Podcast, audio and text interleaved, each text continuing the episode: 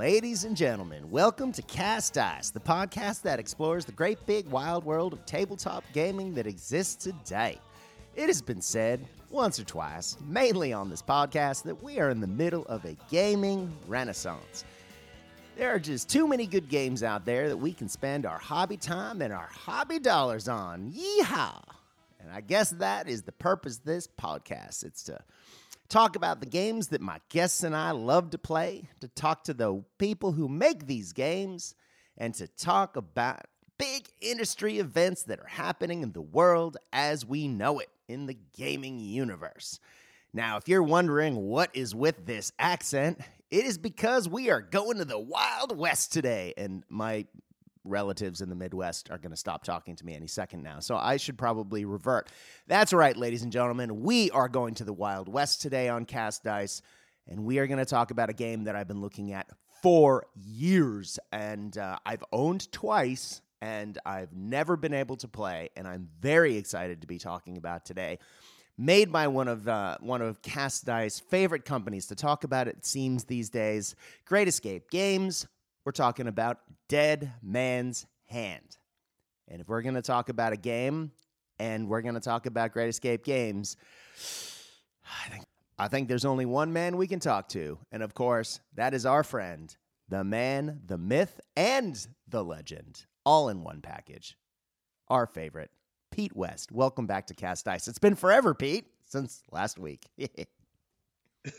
Howdy, partner. It has been a whole week, hasn't it? Thank you for the howdy, partner. I appreciate that. Um, if if you guys at home are thinking, why aren't they taking this more seriously? I think that's kind of the point of Dead Man's Hand. It's an incredibly fun game. Uh, Pete, you've played this a fair bit, and uh, I, I have a fair. I, I bought quite a few the the rule books recently, or the rule book and some of the expansions. But you've actually played through a number of them, and we're going to get to those in a second. But before we get to anything, Dead Man Hands is a skirmish Western game where you, each side has about seven m- models, if I'm understanding this correct. Of course, scenarios vary there as far as model count and table size and terrain and all of that. But, and we're going to talk about the game's narrative focus in a second, but I think the overall arcing feeling that I've gotten from this is that this is just a fun game. It's not overly competitive. Uh, not to say that it isn't balanced, but it's a little tongue in cheek. It's it's the idea is there for some hilarity, right? oh yeah, absolutely. It is um, deliberately pitched that way. You, it's a Western movie game rather than a Western historical game, is how I'd put it. And um, G GEG Games makes that explicit, as we'll get into, because the game is played in terms of scenes and acts. So it's kind of the conceit like Seven TV, where you're actually playing in a Western movie rather than trying to recreate historical westerns. Exactly. Now, this game can be played if you want to play straight down the nose. You have a certain point value, and I have a certain point value. And in this game, point values are called reputation. Um, and the, each of the gangs that you can put on the table, or forces, or posses, or whatever, um, every one of the different model types, just like any other miniature war game, have a point value. And so you can play a balanced game and you can set up across from one another and you know, shoot it out at the OK corral, so to speak. But I think one of the fantastic points, and you touched on it there, so let's lean into it, is the narrative focus of this game. And the scenarios, as you say, are broken down into acts of three parts each. Um, and from what I understand, you can usually play all three games within an act in about an hour and a half, two hours. Is that right? If you're up on your rules? Yeah, I think if you're going to get through all three, including the last one, which is the last big game, it's probably in the area of two to three hours. But um, just depending on how quickly the first two games go, which are smaller size. But yeah, in that sort of anywhere an hour and a half to three hours.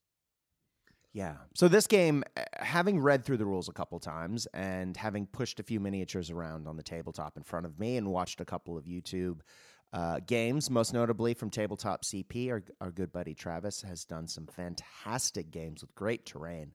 Um, this game seems, and Pete, you've played it, to really lean into that that aesthetic that we like on this show, which is easy to pick up but has some depth to it. There really it does force you to make some strategy or let me say strategic decisions um, that really give the game depth. Would you agree? Yeah, it's a very interesting game. Um, to quote another podcaster, I think the rules are very elegant. Um, they're simple, but as you say, they make you think, and there's some resource management, there's some tactical play. It's a really good game. I mean, just it's one of the few games that I keep coming back to again and again. Um, I can be a bit of a uh, bowerbird when it comes to games, trying picking up lots of different things and trying them briefly. But I've been playing um, Dead Man's Hand uh, pretty much since it was first came out, and I keep coming back to it every couple of months and playing another game, and I always find it to be a lot of fun. Brilliant. That is, yeah, that is high praise coming from you, um, because you and I both both love a new game, don't we? to a fault. exactly. Um, well, let's talk a little bit about the game setting yourself. As you say, it is a game that allows you to play out a, a Western movie. Um, and we all have seen the Western movies where, you know, the good guys and the bad guys face off uh, down the, the main street in town and the, the clock tower's going, and then there's the shootout. Now you you can have those moments where it's one on one, depending on the scenario. You can have uh, the moment where you know there's the sheriff and maybe one deputy fighting off a bunch of hooligans. Uh, again, it depends on the scenario, but pretty much every major western I've seen, if you look at the scenarios laid out in these books, you really can play through most of them, um, which is tons of fun. But let's talk, I guess, a little bit about the factions so people can understand exactly how this works. Um, of course, in the main rulebook, you get the law, you get desperados, you get cowboys, and the last one's escaping me. Pete, can you help me out? I can. It's um, outlaws. Oh, of course. I was I always in my head combined outlaws and desperados, but they have very different rules, don't they? Uh, yep. But then we also have um, there's a gang to, to if you want to play the the Magnificent Seven. Um, there are bush rangers uh, if in the Australian expansion, and we'll talk about that in a second. Um, Pete, help me out. There's a ton of different factions in this yeah. game. So you listed the the factions in the Dead Man's Hand core rule book, and mm-hmm. then there's and then I expanded out. Um, yeah, there's two expansions: The Legend of Dead Man's Hand, um, and that gives you several more gangs, um, including the Banditos, mm-hmm. Renegade Indians, the Pinkertons, the cat, the cat, the Cavalry, mm-hmm. and nope, that's it for that book. And then, as I say, you go on to the next expansion, which is Dead Man's Hand Down Under. Mm-hmm. Um, and for the Australians, that's where you get Ned Kelly. Um, and a couple of other gangs, including Bush Rangers, State and State Police. So there's a good choice of gangs, and I haven't even got into the um, the weird Western version of mm-hmm. Dead Man's Hand, which gives you um, a whole bunch of other sort of supernatural gangs, um, which you're probably better placed to talk about since you actually have that book. I haven't gone down the uh, mystical super supernatural route just yet. There are a couple of um, bonus gangs in there, like the Magnificent Seven, which are not supernatural, which are just uh, additional. Which you know, if you want to take, if you want to have Yul Brynner on the tabletop, bam, you can go. You can do that. Or Denzel Washington, depending on which version of the, uh, or Chris Pratt, depending on which version of the Magnificent Seven you want to field. Um, but then there's a couple of gangs that appear in other places. Um, I think Mountain Men shows up in Curse of the Des- Dead Man's Hand, which is just, again, um, it's not supernatural, it's just mountain men um, yep. you know, guys in fur pelts and whatnot. But then I also have rules for the Tong, um, you know, Chinese rail workers slash, uh, you know, underground uh, crime figures. Yeah. Um, because I have all of those wonderful pulp Chinese models that work perfectly for that. And so, you know, I can use them for both my uh, World War II militia or my uh, Tong in this uh, because of the way that the models are dressed. Not all of the models, but a few, um, which means that Yeah. I'm ready to go on this as we go. But it really, there's a lot of scope to this. Plus, there's uh, a few special characters that they've released over time that you can add. Uh, and the thing that really grabbed me and hooked me back to this game is a couple of those special characters that they do. And again, this is a Western movie game. Um, if you're looking for a hardcore uh, historical Western game, this may not be the game. Uh, I was overjoyed as a giant fan of the Westworld TV series that they released a Dolores model and Thandie Newton's character. Um, so there are those two um, came out as independent character blisters that I was able to pick up, and you can add them uh, to different scenarios, and you can either run them as you know people, normal people in a western, as if like they are part of you're in the Westworld park, and they just happen to be either innocent bystanders or part of your crew or whatever else, depending on the scenario. Or if you want to have them as sort of waking up as sent- sentient beings um, and realizing that the game there's a game within the game, they have special rules on top of that, which is genius. So good. Um, but you have Doc Brown and the DeLorean. I do, yes. Tell us about that because that's awesome. Yeah, so when we get to campaigns, we'll talk about the fact that um, they have what are characters that you've been mentioning, or what they actually call the Rogues Gallery, which are people you can add into your gang. And they have a whole bunch of these, and you've mentioned a couple, but I've got um, Doc and the DeLorean. Um, but, you know, pretty much any sort of Western, recent Western character you can think about is probably going to be there in the Rogues Gallery as a sort of standalone add into your gang. Mm-hmm. Um, and they're quite good. I mean, even Doc and the DeLorean, they're not super OP or um, anything. They've they're well balanced in the game. Even Doc and his DeLorean, the DeLoreans are actually a bit of scenery, but Doc has some interesting rules, which we'll get into how these things work. But they sort of align with the character as you'd expect. So his two special rules are foresight, so which lets him do some funny things, and inventor. So it's true to what you'd expect of his character, but also fits within the gang as well. That's cool. Well, as you alluded to, let's let's get into how the game works because we can talk about all the fun, fluffy reasons why we love this game. But um, let's talk brass tacks. Now, if you're playing this game, you're usually playing it on, if I understand this right, a three by three table. Uh, again, it depends on the scenario, and you usually have a gang. Again, depending on scenario, of about seven models. Um, your gang will have a leader, and then there will be like a henchman um, who's usually um, possibly even a better fighter than your leader, uh, depending on which gang you have. Uh, and then there'll be sort of generic uh, guys, dudes, who, um, you know, if you were to think Necromunda would be your gangers, um, just general warrior types. And then usually there's an entry for some low level concerned citizens if you're playing the law, for example um, or scum if you're playing someone else, which would be sort of like your juves if you're familiar with the Necromunda uh, model. Would you agree with that, Pete? Yeah, absolutely. So you've got that sort of four tier structure for pretty much all the gangs. And just to give you a flavor, so for the outlaws, your four tiers are your boss, your second tier is your gunslinger, your third tier is your dudes, and the fourth tier is varmints. So um, for the law, it's sheriff, marshal, deputies, and then upstanding citizens. So you've got those four tiers, and each gang um, has certain rules about how many you can pick from each tier and what they can be Mhm. armed with, depending on what faction you're choosing. Right. And what I like about this game is there's, you know, it doesn't take itself too seriously with all the point values of individual weapons on top of the models. The models have a, a specific point value.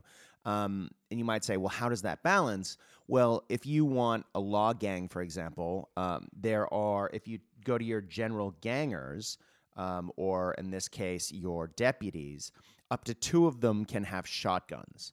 Um, otherwise, they're armed with a pistol, a rifle, or a repeater. So, it, depending on what your models are actually carrying, there is some scope for you to uh, change around the weapon loadout in this. But the really powerful weapons are balanced. Yep, they. Uh, I'm pretty. I mean, the shotgun, which we'll talk about, is pretty damn good. Um, so most gangs have some sort of limit on how many shotguns you can take, but also um, there's some limit to some rifles and that sort of thing. Well, Pete, as we've talked about on this podcast quite a lot, one of the things that often uh, separates games from one another and really differentiates them is how models activate. I mean, there's the great big debate of you go, I go versus you go, I go within the turn versus you know, dice order mechanics uh, where you pull things out at random. And just like a lot of other games, this game has its own activation sequence. Now, if you listen to our Reign in Hell episode, um, the mechanics here might sound vaguely familiar, um, but I, I really do like how this works. And I know that this will lead into some of the other cool, cool and core mechanics of the game but Pete, can you talk to us about how your deck of cards work? Now that's interesting because this is a dice game. Um, it isn't Malifaux we're using cards, but cards are a part of this, right? Yeah, I mean, I think the cards are what I think is a really elegant part of this game because the cards aren't used to do just one thing; they're actually used to do several things in the game. Um, so you get a deck of cards with the rules. Um, now you can the what all the cards are is actually in the rule book, so you don't actually have to use the specific deck that you get from GEG. But it's nice because everything's printed on those cards and they're a smaller size, so they're a bit easier to handle. But the cards really perform three functions in um, the game. So one, they manage initiative. Two, they are special actions rules, and three, they're a, a resource in your hand. Mm-hmm. Um, so the first thing you use the cards for is determine um, initiative in the game. So as you've already said, Brad, you set up the game. You've got a, a scene um, from uh, one of the scenarios that you're going to play through. Mm-hmm. It'll tell you where your figures are starting, and then to determine initiative on any turn, you um, draw the top card from your deck and you look at that card and you put it down next to one of your figures. So you actually know what that card's going to be. That's right. So you put it down next to one of your figures. And the way activation works in this game is obviously the highest card goes 1st mm-hmm. So you look at your card and if it's a high card and you want to activate something sooner rather than later, you put it next to that. If it's a low card, you put it to the guy in the back who's not going to face any threats for a while. Mm-hmm. So after you've done that, though, you then, without looking at any more cards from the deck, just deal cards out to all your remaining models mm-hmm. face down so you don't know what they are. So, so, it gives you a little bit of choice, um, depending on whether it's high or low, about, you know, well, I might want this guy to go first. So I'm going to try and give him a higher card, not knowing what the next uh, card might be. So you get a little of that uh, uncertainty that you get with bolt action, but uh, you do get a little say in it, right? Yeah. And it's. Um it's a yeah you're right it's that combination of you got a little bit of control but also there's a fair bit of randomness there as well although as we'll talk about there are some other ways of controlling that randomness right. as well because the second use of the cards is on all of the cards there's a special rule printed so before you start the game you draw a hand of cards and that'll be dictated by the scenario it's usually five for the larger scenarios and each one of those cards, as I say, has got a special rule which allows you to do something printed on it. Now, 10 of those cards, so your common cards, so 2 through 10, um, the rules are the same for everybody. The special rules um, are available to everyone. Um, but each gang gets four, the four um, uh, Jack, King, Queen, Ace. Mm-hmm. The face cards. Uh, face cards. Thank you. Um, that's the word I was reaching for. Yep. Um, have the the face cards are specific to each gang and have special rules that are specific to that gang. Nice. So some of those cards allow you to do funky things like change either where your initiative cards have been placed, or some even allow you to change where your opponent's initiative cards have been placed. So there are ways of messing with the initiative order before the game starts, but most of those card rules are used for in-game effects, um, which we can talk about when we start talking about how you actually do things like moving and shooting. Yeah, and when we talk about moving and shooting, this game is interesting in that it is supposed to be played in centimeters, which is something you don't usually see. Uh, in a lot of war games these days. Uh, but if you are a giant fan of the inch, there are inches as well. Um, but it all sort of comes down to a, a 10 centimeter slash 4 inch range ruler that is used to determine everything. Now, when a model activates, um, when it's their turn in the initiative order, they can do one of three, or sorry, they can do three actions. Now, that action could be move, it could be aim, it could be shoot, it could be reload or change weapon, or it could be recover. And we'll talk about recover in a second because, again, there's a it's almost a another almost bolt action like uh, mechanic. But every time a model moves, it can move one of those little range rulers, which is 10 centimeters or 4 inches. So you can move a model three times and it can move up to 12 inches. What's interesting is you have to m- declare what your model's doing, all three of those activations, before you actually do any of them. So if you're running to get behind cover, you have to eyeball it because there isn't pre measuring. You need to say, Ooh, I think I need to move twice to get there. Or uh, maybe I should be safe and run three times.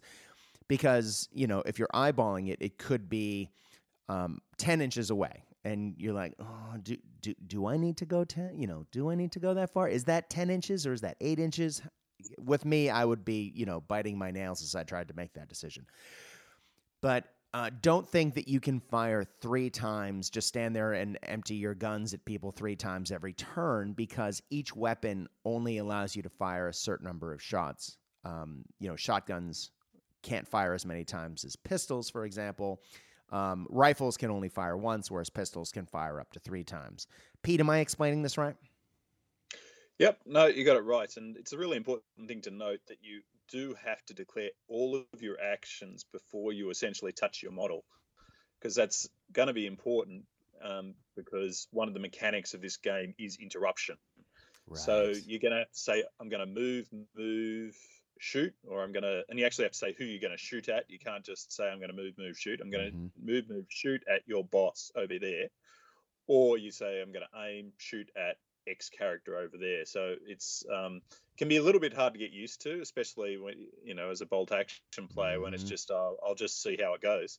Um, but no, it's important in this game that you um, figure out exactly what you're going to do, and then you have to verbalize that um, very specifically. Yeah, and I and I've watched in a couple of videos where people have been like, "Oh, I'm gonna I'm gonna run to the window in this church, and I'm gonna shoot the guy with the shotgun right outside the window, for example."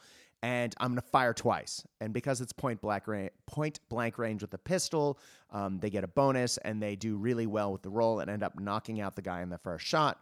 Well, then the second shot isn't necessarily wasted. He just shoots the, the guy on the ground because um, he declared that that's what he was to do.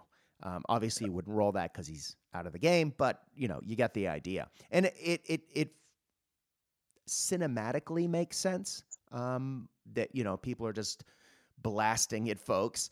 Uh, and, you know, that's how it works. Now, that range ruler is also used to determine weapon ranges. Um, oftentimes, weapons have particular to hit bonuses or negatives, uh, depending on how far someone has uh, or someone is from the shooter. Uh, and so, again, you measure using that same 10 centimeter slash four inch little range ruler um, just to see how many times or to see what range band, so to speak, a weapon is. Um, and each weapon, of course, has its different uh, have a different uh, bonus or negative. Pistols, for example, get a bonus at point blank range, which is within four inches. um, or 10 centimeters, for example.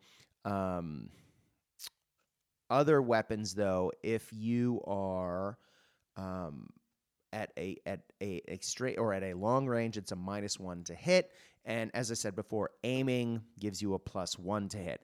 But if you fire more than one time in a turn, each subsequent shot there's a negative um, that stacks. And so if you're just blasting at people, the more you blast, the less accurate you get, which is one again makes sense. Um, am I explaining this right, Pete? Yeah, I think it's worth mentioning that shooting, and in fact, a lot of the actions are based on d20 rolls. So when you're saying plus or minus one, that's actually um, can be make quite a difference, um, particularly as I think it's only 19 or 20 that you actually have a chance of killing someone, or you actually do kill someone. Correct. So if you're getting a minus one um, on a d20 roll, it's really hard to get to the point where you're likely to be able to kill someone. And I think that helps balance this sort of frantic close range combat quite nicely because, as you sort of alluded to, you say you've got a pistol, you can actually just stand there and shoot three times if you want. But every additional shot, you're taking a minus one. And that as I say, may not sound like a huge amount, but when you're trying to reach a 19 or a 20 on D20, um, it can get pretty tough. And that's also why um, you're always looking to get those bonuses. So to throw on an aim to get that plus one, or to get in really close to get that plus one, or to minimize your move, because every time you move, you're taking both minus one on your shooting, although the, the flip side and the good news for you is your opponent also takes a minus one for shooting at you. Exactly. Well, let's talk about what happens when you don't automatically die, because otherwise this game would never end, right? Um, when we'll talk about uh, under fire markers in a sec. But in addition to the, the shooting modifiers that we're talking about just then, uh, moving can be a negative modifier both to hit and if you're shooting at someone. It makes sense. Someone's running, they're harder to hit. Or if you're running and you're trying to shoot at the same time, guess what? You're not going to be as accurate as if you're standing and aiming, right? So if you move two of the little range rulers, uh, you uh, get a minus one to hit, but you're a minus one to hit back. Um, and so that really, all of these little modifiers stack up. And there's one more, I mean, there is cover as well, which gives you another minus one. But I think the big one in this game that you bolt action fans out there will be familiar with is this game has a, a, a pin mechanic. Um, and it, though it isn't the same as bolt action, um, it's called under fire markers. And every time that you take one, uh, it is harder for you to hit.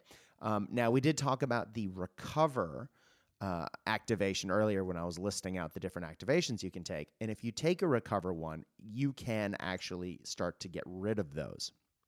But it, it does make sense that you know if you get you get shot at a lot, you're more likely uh, to go out of the game. And Pete, I'll I'll leave you to explain how that works.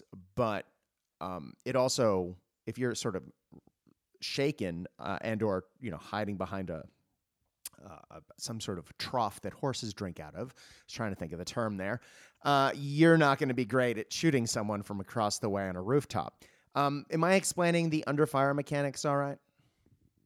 Yeah, it, it is very similar to the bolt action pinning mechanic. In fact, it's probably the main way you're going to knock people out of this game.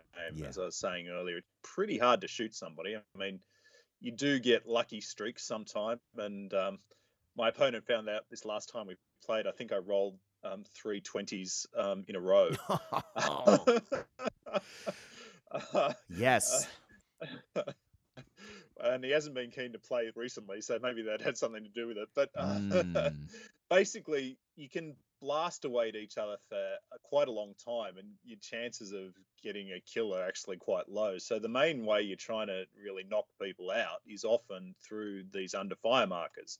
So if a basic uh, ganger collects four under fire markers, they're basically killed or knocked out of the game.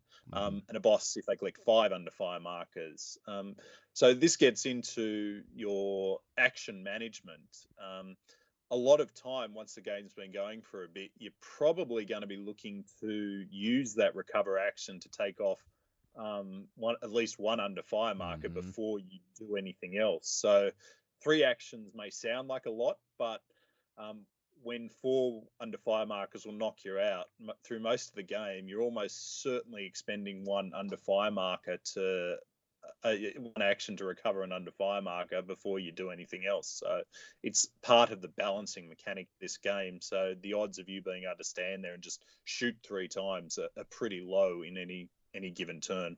That's right. And if we look at the shooting result chart that you alluded to earlier, where 19 and 20 means that someone's knocked out of action and they're out of the game, if you roll a natural one, it's a miss, but you your gun runs out of ammunition and you have to spend an activation to reload, which is where the reload action comes in, or to switch weapons if someone has multiple guns. On a 2 through 10, you just miss. Uh, on an 11 through 14, the target takes an under fire token, which again adds up. And once you get to a certain number, as Pete said, um, someone's taken out of action. Or on a 15 through 18, um, you get the under fire token that you got we, earlier that we just talked about. Or, or sorry, and you have to take a nerve test.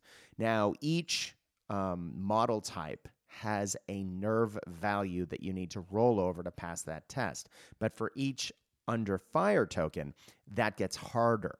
So in there, it's a little bit like your morale check or your pin check in bolt action, where you're like, ooh, what's going to happen here? And if you fail that roll, they go out of action. So again, it's another way that people can get knocked out of the game. Well, sorry, not quite. Um, oh, sorry, not knocked out of the game. They take another under fire token, right? That's correct. And okay, if you if you that go. under fire marker brings you up to four, yeah, you're obviously knocked out of the game. So for bolt action players, uh, I'm sure they were, everyone's sort of thinking like you. As soon as you fail a morale test, you run off. But um, you've got a couple of chances, uh, depending on how healthy your guy is, to survive a morale test um, in Dead Man's Hand. Nice. Yeah, I was watching a couple games where when someone rolled that and failed the test, that they actually went out, but that's because they took one more under fire token, and then that meant that the model was removed. And in my brain, that automatically meant just like we're used to in bolt action. Oh yeah, they're out of the game. No, there's another yep. step there. Um, Pete, you clearly love this game. Um, now we've talked to some of the reasons about how and why you love, you know, why you like this game.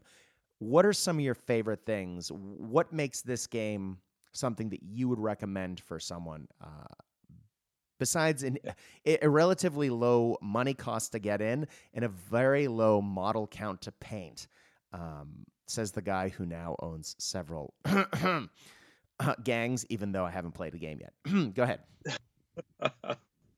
I mean, it is really what we've been talking about that cinematic quality, and it's, I guess, a little hard to explain until you've actually played it, but it really does feel like a Western movie. And mm it's one of those things which is hard to explain is the way the the sort of special rules on the cards work. So, you know, you may have your gang all set up to do this perfect um, uh, kill on the enemy's boss, but your guy steps out and suddenly your opponent throws down a card which says stumble. So mm-hmm. your guy who was going to run in and kill the boss with his double barreled shotgun suddenly falls flat on his face as he trips going around the corner and does nothing that turn. Um, and you know the special rules on the cards have these effects. The gangs each have at least two special rules, so they all have a very different flavor, and those flavors are all what you would expect if you have grown up watching John Wayne movies mm-hmm. or Clint Eastwood movies, uh, like some of us may have. Mm-hmm. Uh, so it is really that small number, but really cinematic. It, it moves really quickly. And one thing we haven't talked about, which is I think just the icing on the cake. So you have these cards which have special effects, um, but the third way you can use them, which I haven't mentioned yet, is you can actually burn them as a resource. So that's right. If someone uses a card with a special rule, so say my shotgun guy is going to come around the corner and blast you in the face, you play your stumble card, which means he trips over and doesn't do anything that turn. But you think, but what you can do, if you have in your hand a card of a matching number to the card that your opponent plays, you can actually trump that card. So if you burn your, so say, I can't remember which common the stumble is, I think it's a five, but if he plays his five card, if you have a five in your hand, you can trump his card and um, therefore his card doesn't go off. You get to run in and blast the guy in the face. Oh, that's cool. I didn't realize that. And what's even more cool is if he happens to have a second five in his hand, he can throw that down as well. So you can keep chumping each other as long as you've still got cards in your hand. Awesome. Um, and it is a resource management because the interesting thing is you can only pick up one card per turn. Mm-hmm. So if you burn three cards in your turn, at the beginning of the next turn, you only still pick up one card. So you've got to be careful about how you burn these cards because they can be really critical at the right time to either um, basically get you into the right spot or prevent your enemy from um, getting in the right spot. Um, and the other way you can burn cards is if you have your initiative card down on the table, you can basically take what is, I guess you'd commonly call in wargaming an overwatch action. Well, mm-hmm. you can either do a quick shot or a duck back by burning your initiative card for that turn. So a quick shot is basically you get to take one action and burn your card, and it's just a quick shot, which has some sort of um, negatives on it because it is a quick shot. Mm-hmm or you can attempt to duck back into cover by burning your card. So once again, you're only taking one action instead of three for that turn, but it obviously gives you, you know, allows you to influence the game um, while while it's not your turn. So yeah, it, it really helps you to save your bacon if someone, as you say, is running around the corner with a shotgun, and you can be like, "Oh, I'm going to turn around and run around the other corner of the barn. Come at me." Or in this case, don't. You can't see me. Yeah, so it's it's those little things which give it that real cinematic quality. Like I've been in so many situations where I run in and go, "Aha!"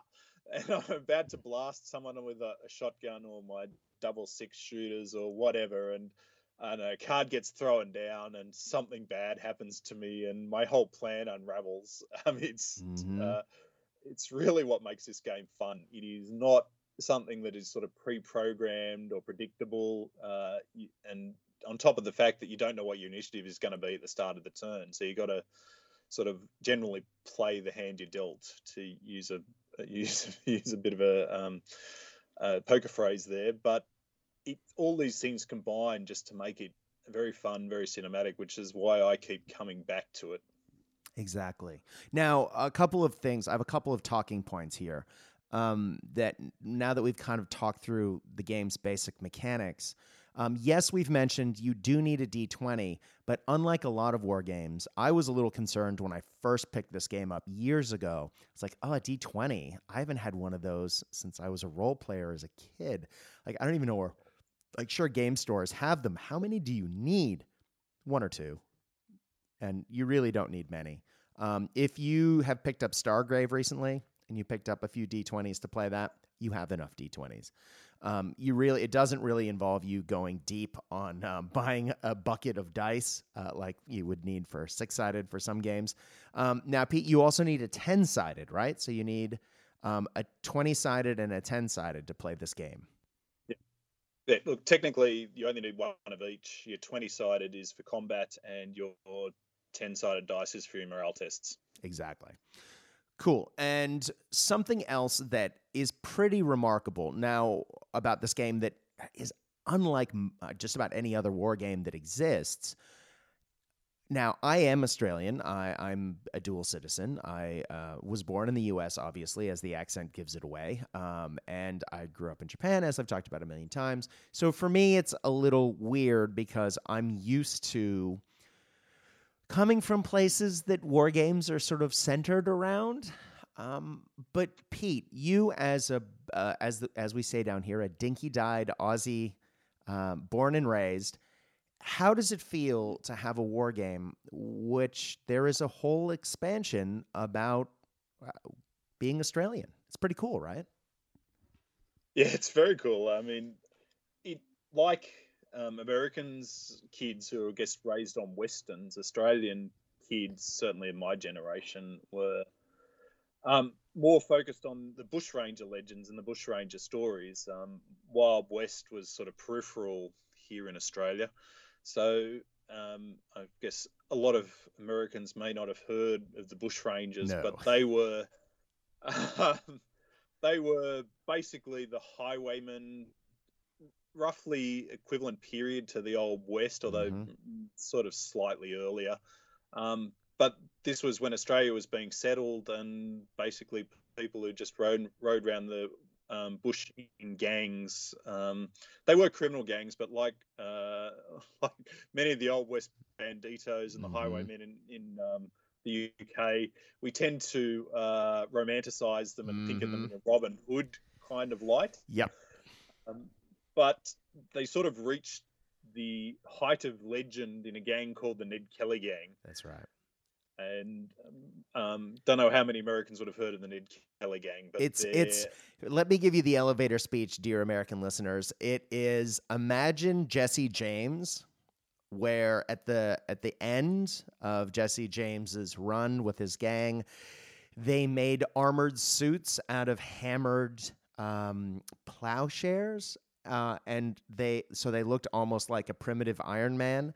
Uh, and there were several of them dressed like this, and they um, stormed a bank, had a shootout with lots of police officers uh, dressed like that, and then um, escaped. Uh, and then there was a great big showdown where the police surrounded the the house where they were hiding out in the middle of the bush, and there was this legendary shootout where um, they wore the armor and they went out and confronted um, the police officers, and bullets were just pinging off of them. Uh, yes, they did go down. Yes, they were caught and or killed. But um, it, it is the thing of Australian legend. Am I getting that right, Pete? Yeah, pretty close. close enough that uh, it doesn't really the details don't really matter. But the key thing is they they uh, made themselves legends in these suits of armor, and they had this massive shootout at a town um, called Glenrowan, That's which right. was little more than an actual sort of pub. Um, and for those interested and uh, want to have a look on YouTube, there's a Heath Ledger movie mm-hmm. um, about Ned Kelly. I, I, won't vouch for the quality of the entire movie, but no. the Glenrowan shootout scene uh, is certainly worth uh, a Google. It uh, is. It's a lot of fun. And so all of the gang except Ned Kelly was killed in that shootout, and Ned Kelly was later hung. Um, but yes, the it's pretty spectacular. These guys walking slowly in these massive suits of armor uh, against what um, was kind of a Butch Cassidy and the Sundance Kid sort go. of scene. They mm-hmm. were surrounded by what were called the state police and were getting shot left, left and right, but slowly advancing in these huge suits of armor. So it's uh, a real big piece of Australian uh, historical legend and probably our sort of Wild West equivalent. And if you go to Glenrowan now, there is a museum. Um, I definitely do not vouch for the quality of that. Um, there's like t- talking animatronic animals, and it's it's really not great. However, if you go to the state library in the center of Melbourne, um, there they have uh, Ned Kelly's armor, the actual armor. Um, most of it, anyway. There is a piece at the old Melbourne jail, which is two blocks away from there, and his death mask. So um, there is a lot of Ned Kelly paraphernalia. You see the the stickers and the T-shirts around. Um, yeah, he, he's a legend. But again, to be able to play out uh, Australiana on the tabletop is unheard of, and so for that, it, it, this game is pretty cool. Uh, the fact that one of its four expansions is entirely based on that era is pretty special. Yeah, it's the only game I've ever seen it, and it's probably a indication of how much Australia Australians spend with GEG gaming. But probably best not to go down that rabbit hole. Well, that actually brings me brilliantly to my last talking point, which is uh, why now? Now, as I said, I've had this game for years on and off. I had it, I gave it away. Uh, I had it, I gave it away. I have it again. Um, and now I have um, some cool gang models. Yes, I got excited about the Westworld models, but I only found out about that recently, and that had n- those have actually been out for a couple years now. The thing that seems there's there's a little bit of a resurgence happening with this game, and by a little bit I mean a lot. If you look at social media, there's a lot of people picking this up all of a sudden, and it's because Great Escape Games has come out with a box of plastic cowboys. Um, up until now, you've had in order to play this game, you had to buy metal models. And um, look, I love metal models. I prefer metal models. Um, I think the detail is better on them for my painting style. Again, I know it's not for everyone. But this new plastic set, I did pick that up when I repicked up the rules, is fantastic. Um, it's two sprues of five cowboys with lots of different interchangeable parts, but it really does allow you to make a large number of gangs from this game. Now there there are other companies that make great models as well. And oh god, I want the Blazing Saddle models from Knuckle Duster, but we'll we'll go down that path later. Um, the new plastic cowboy models from Great Escape Games are great. Pete, have you seen these in person? I have not seen them in person, but I have been salivating over them on um, the interwebs. And mm-hmm. you're right, they do look great. And 10 figures is enough to make any gang you could yeah. possibly want um, with a couple of vari- variable figures with different loadouts depending mm-hmm. on what you want to do. So it is a simple and elegant way of just jumping into this game very very easily. Yeah, because you once you have the basic, because I ordered the basic rules in that cowboy box, and uh, the basic game came with the rule book, and it also came with uh, a set of cards uh, and the cards you need to play the gangs in the rule book, and it came with a uh, a template of um, of uh, a sheet, I should say, of that you punch out the tokens and the range ruler, and it is nice, durable material, so it, looks like it should hold up to gaming. Um, and yeah, it, it that was all everything that came. So all you need is the basic game, which is basically just the rule book, and um, that box, and you know, Bob's your uncle, so to speak. Uh, I guess I'm full of Australianisms today, and you're all set. Um, it's really cool. And I think the one other thing that's worth talking about in this game is the aesthetic. I mean, we love a good Western movie, Pete and I, um, but my wife is not a fan of Westerns per se. In fact, getting her to watch Tombstone about a year ago took an act of God. And she is definitely not a fan of gaming. Um, she thinks I'm obsessed and I spend too much time doing it, and she doesn't want to support that. But yesterday I was doing research for this, watching a YouTube video and taking notes, and she walked in and she saw on the screen of the computer that I was watching, there was um, an old West town setup with some models, and she went, "Oh, that looks great! Hey, you should do that." I, I, I will be cashing in on that when I buy some uh, 4Ground West old West buildings. quick, quick. but it i mean it does look great. Again you don't need tons of terrain for this game because it is a um, a smaller board size. Now if you're playing in the center of town yes that could add up a little quickly. Uh, 4Ground buildings are gorgeous but they are a little expensive at times, but Sarissa makes um, some wonderful Old West buildings. TT Combat makes some very nice, uh, cheaper alternatives. Sure, the detail isn't there and you have to paint them, but yeah, there's a lot of opportunities. But yeah, I, I may have also bought a, a blister of uh, cacti, cacti when I bought my rules. So, yeah. um, yeah, I'm excited about this. I think it'll look great on the tabletop. At least all the videos that I've seen uh, have been yeah. fantastic. Uh, Pete, do you want to add anything about that? No, I absolutely agree. I think once you've been playing it for a while, I mean, the place to start is the Old West Town, the classic. Um, you can't go wrong, and there's a lot of MDF companies that make the Old West Towns, and you've mentioned some of my favourites.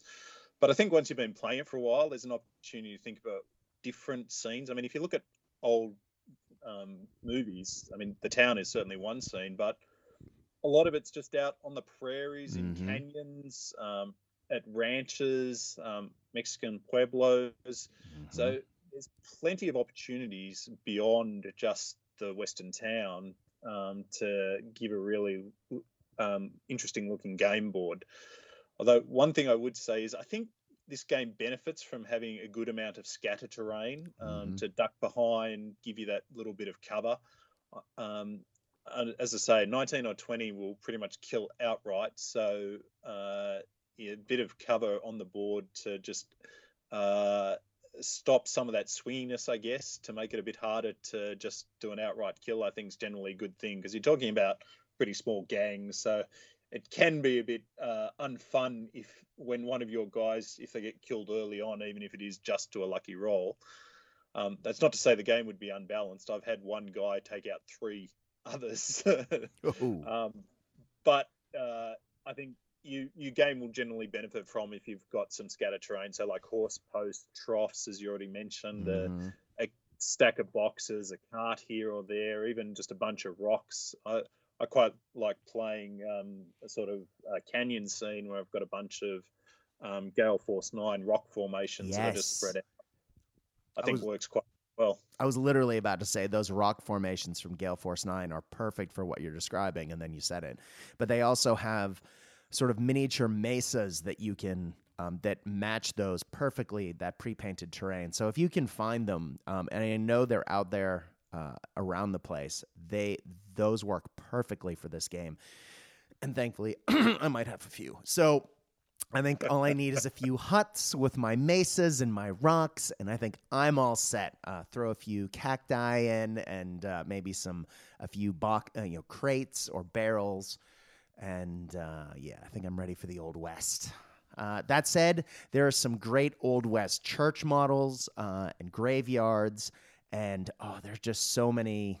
Having spent a lot of time in the Midwest uh, in never ending rolling fields of corn and soybeans, uh, I definitely, I kind of want to maybe get some cows uh, and maybe have a pasture and maybe have some, you know, some fences with some animals on the inside. I don't know. The inner farmer in me is calling out. I, I, I have to figure out that, but that's my own personal issue. Um, Pete, before we wrap it up, is there anything else that you want to say about this game? Because if I'm hearing this right, it sounds like this is one that you would recommend for our listeners. Oh, absolutely! It's it's a complete blast. As I say, I keep coming back to back to it. It's a game I've played most after Bolt Action. And I think one thing worth mentioning is that there is a campaign system in the second book.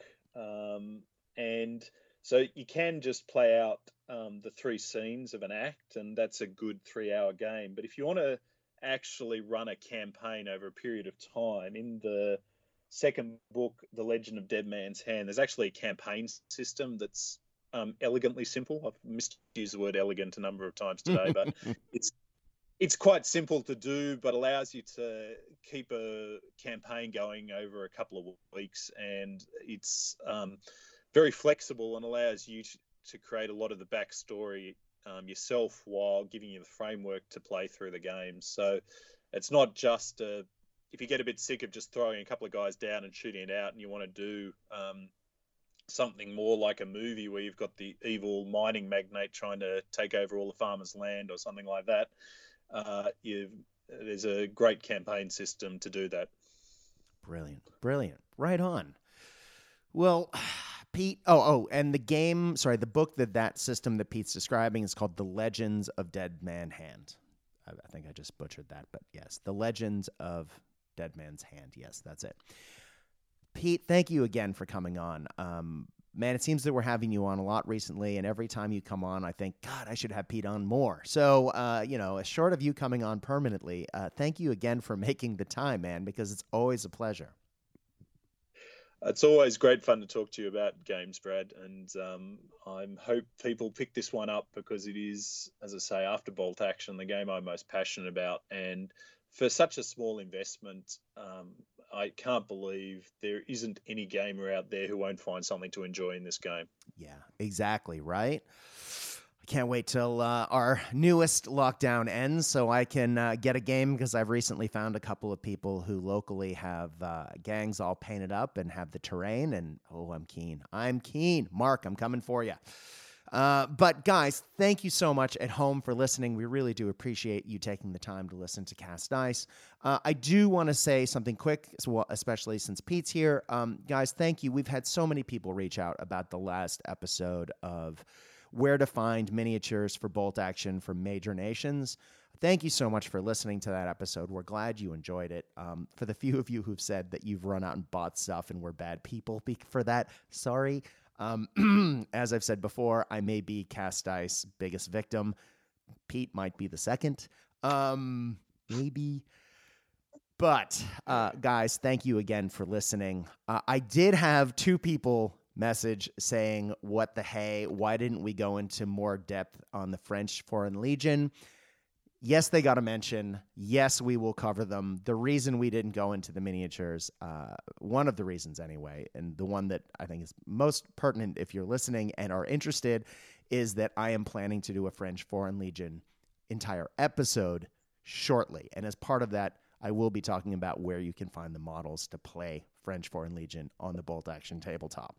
So fear not, it is in the pipe, although given COVID and everything else, you know, give us a little bit of patience, but I do want to do that soon.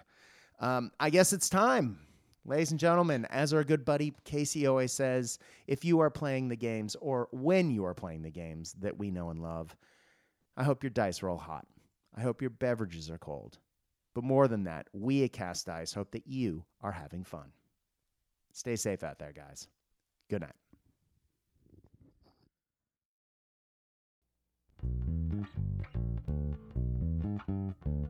Another